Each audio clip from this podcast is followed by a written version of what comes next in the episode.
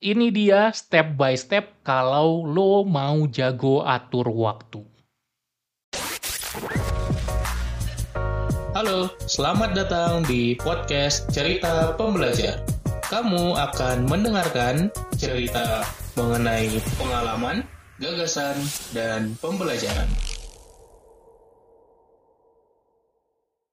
Season 16 7 menit belajar skill masa kini.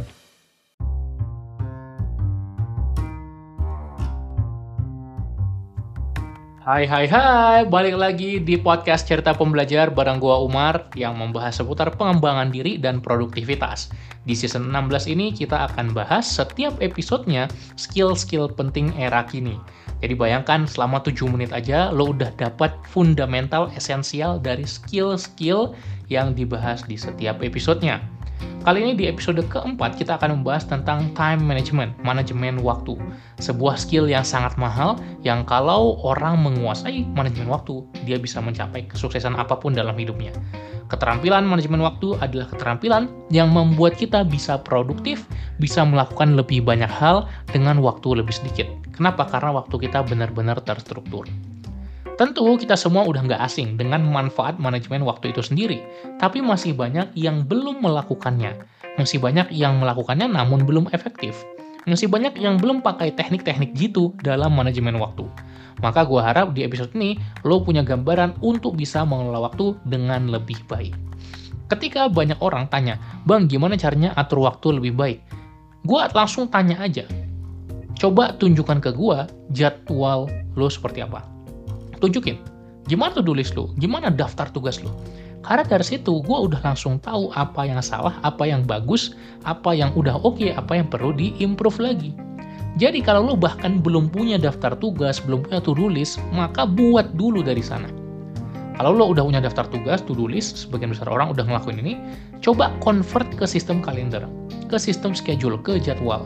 Jadi lo punya jadwal yang jelas hari ini mau ngapain aja, jam sekian sampai jam sekian lo ada di mana ngerjain apa di setiap jamnya itu jelas. Dan kalau lo udah terbiasa jadwal harian buatlah yang lebih efektif yaitu jadwal mingguan. Setiap seminggu sekali kita melakukan weekly review dan weekly planning. Review seminggu ke belakang udah ngapain aja apakah lo udah manage waktu dengan baik apa yang bisa perlu diimprove ke depannya dan lakukan weekly planning. Rencanakan satu pekan ke depan. Setiap harinya setiap jamnya lo harus tahu lo mau ngerjain apa. Dan kalau lo punya kejelasan, clarity terhadap apa-apa saja yang harus lo lakukan di hari tersebut, di hari ini, maka berarti manajemen waktu lo udah bagus. Dan lo tinggal menjalankannya saja. Tentu saja keterampilan manajemen waktu perlu dilatih, sama seperti keterampilan-keterampilan lainnya. Jadi jangan expect kita akan langsung berhasil di beberapa pekan pertama. Justru itulah masa-masa di mana skill kita dibangun. Gue sendiri udah ngelatih pakai sistem jadwal, pakai Google Calendar udah lama sekali. Mungkin 7 sampai 8 tahun.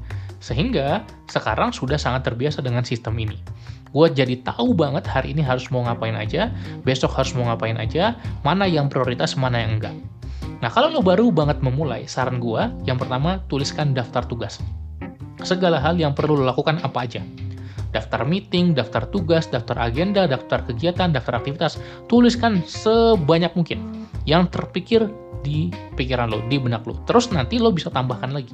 Tapi sekarang lo tuliskan sebanyak-banyaknya. Nah, kalau lo udah tuliskan, maka lo perkirakan mana yang bisa lo kerjakan dalam satu hari. Di situ nanti langsung terpikir di benak kita, oh ini ngerjainnya butuh waktu yang lama. Oh ini ngerjainnya butuh waktu sebentar. Nah, dari situ kita tandain di sebelah daftar tugas kita berapa estimasi waktu pengerjaan. Please note bahwa ketika lo awal-awal pasti akan banyak yang salah estimasi. Lo ngira kerjain satu tugas ini butuh satu jam, tapi ternyata butuh dua jam, sehingga ngaret, sehingga ngerusak jadwal-jadwal selanjutnya. Itu adalah hal yang umum. Jangan malah menghukum diri dan menyalahkan diri karena lo nggak bisa menyelesaikannya tepat waktu. Karena keterampilan planning kita, perencanaan waktu kita pun perlu dilatih. Jadi nggak masalah kalau salah di awal-awal. Ketika lo udah lakukan estimasi durasi pengerjaan masing-masing tugas, maka petakan ke kalender. Lo boleh gunakan kalender fisik, tapi gue lebih sarankan kalender digital. Download Google Calendar di handphone lo dan pakai itu. Atau pakai di laptop, di browser juga bisa. Lalu petakan jam sekian sampai jam sekian ngapain, jam sekian sampai jam sekian ngapain. Harus dipenuhi satu hari itu dengan aktivitas-aktivitas yang ada. Jadi lebih make sense, mana saja tugas-tugas yang bisa kita selesaikan di hari ini, mana yang harus kita kerjakan besok. Nah, kemudian kita petakan semua daftar tugas yang udah kita tulis tadi ke kalender, sehingga semua udah jelas waktu dikerjakannya kapan, lo ada di mana, berapa lama. Dan perhatikan juga, durasi pengerjaan, jangan mepet-mepet satu kerjaan dengan kerjaan lain, dikasih spare time juga, dan akhirnya lo bisa tahu, oh ini yang harus gue kerjakan. Enak sekali memulai hari kalau kita tahu dengan jelas apa yang mau kita kerjakan di hari itu. Tinggal eksekusi saja, tinggal lakukan saja. Nah, time management simpelnya seperti tadi. Apakah banyak cara-cara lainnya? Oh, tentu banyak sekali teknik-teknik yang bisa lo pelajari. Dan gue bahas itu di program 30 hari gue Time Control System. 30 hari jago atur waktu. Kalau lo mau aksesnya silahkan boleh DM gue di pembelajar produktif. Jadi ketika kita mau manajemen waktu dengan lebih baik, sekali lagi kita perlu mulai dari daftar tugas, lalu daftar tugas kita masukkan ke kalender atau schedule. Dengan seperti itu kita bisa menyelesaikan lebih banyak tugas daripada orang lain, lebih banyak aktivitas daripada orang lain. Sehingga kita tidak terjebak ke business trap. Bukan bisnis ya, business trap atau jebakan kesibukan. Banyak orang yang sibuk namun dia tidak produktif. Sibuk nggak sama dengan produktif. Banyak sekali orang lembur dari pagi sampai malam kerja terus tapi nggak jelas apa yang dihasilkan. Bukan benar-benar menghasilkan hasil kerja yang bermakna. Sehingga dari itu semua kita perlu benar-benar memperhatikan apakah diri kita sekedar sibuk atau diri kita benar-benar produktif.